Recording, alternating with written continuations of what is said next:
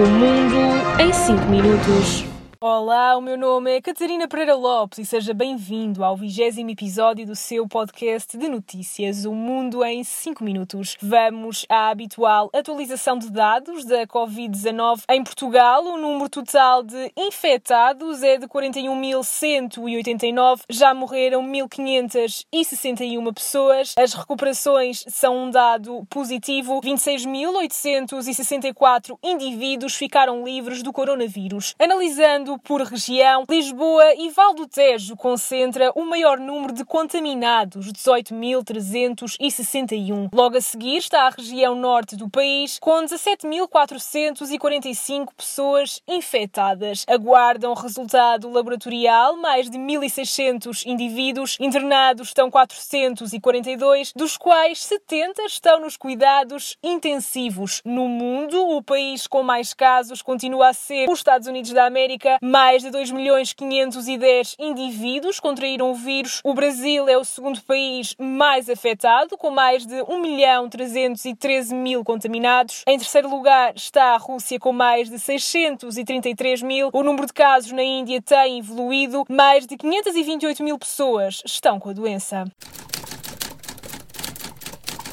Uma investigação levada a cabo pela Universidade de Barcelona permitiu descobrir que o novo coronavírus se encontra presente nas águas residuais desde o dia 15 de janeiro, ou seja, 41 dias antes de ter sido descoberto o primeiro caso de Covid-19 em Barcelona. O presidente da Sociedade Espanhola de Virologia referiu que na época da gripe possivelmente existiram casos mascarados de Covid-19, pois na altura ainda não havia conhecimento da nova doença. Assim, entre os casos de gripe e os assintomáticos, a circulação do vírus pode ter passado despercebida. Depois desta investigação em Barcelona, descobriu-se também que em dezembro o novo SARS-CoV-2 esteve presente nas águas residuais das cidades italianas de Milão e Turim, ou seja, dois meses antes de ter sido detectado o primeiro caso em Itália.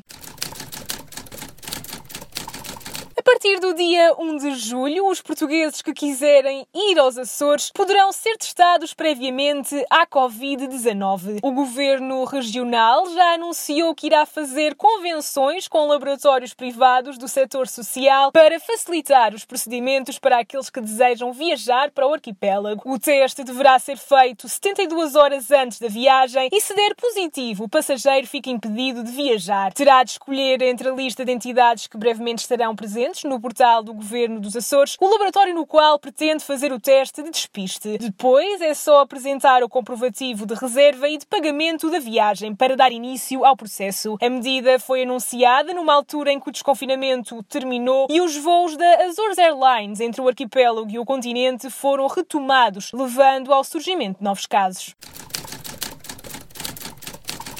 Passamos agora para um tópico que abala Portugal todos os anos: os incêndios. Há quatro conselhos do distrito de Faro em risco máximo de incêndio, de acordo com o Instituto Português do Mar e da Atmosfera. O distrito está sob aviso amarelo. Em risco máximo de incêndio estão os conselhos de Alcoutim, Tavira, São Brás de Alportel e Castro Marim. Vila do Bispo, Lagos, Monchique, Portimão, Silves e Lolé apresentam um risco muito elevado de incêndio. Para além destes, cerca de 40 conselhos dos distritos de Faro, Beja, Santarém, Castelo Branco, Porto Alegre, Guarda e Bragança também foram colocados em risco máximo de incêndio.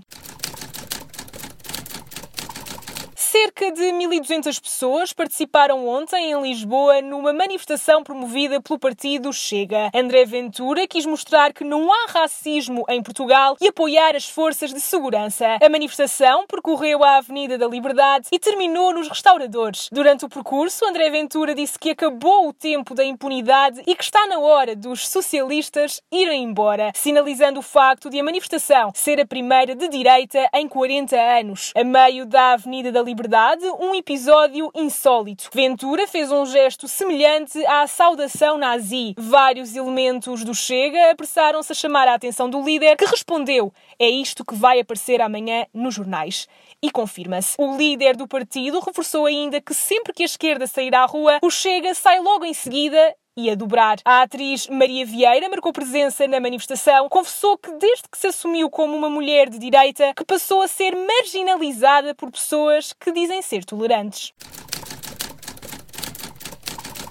Destemidas é uma série da RTP2 do segmento Zig Zag que aborda as histórias de mulheres que decidiram lutar pelos seus direitos e sonhos, indo contra convenções e preconceitos da época. Esta semana, a transmissão de um dos episódios da série gerou polémica. A entidade reguladora para a comunicação social e o provedor da estação televisiva receberam várias queixas. Em causa está o facto de o episódio abordar temas como o aborto, homossexualidade, feminismo, divórcio e religião. O episódio conta a história da feminista francesa Thérèse Claire, que foi defensora do aborto. Uma publicação nas redes sociais dá conta do descontentamento de algumas pessoas. Considera-se escandalosa a defesa e promoção do aborto, bem como o facto de uma mulher com quatro filhos e viver com outra mulher. Esta publicação acusa ainda a série e o episódio em questão de promoverem ódio ao catolicismo. Depois da polémica, o episódio foi retirado da RTP, ficando apenas disponível na plataforma de programas On Demand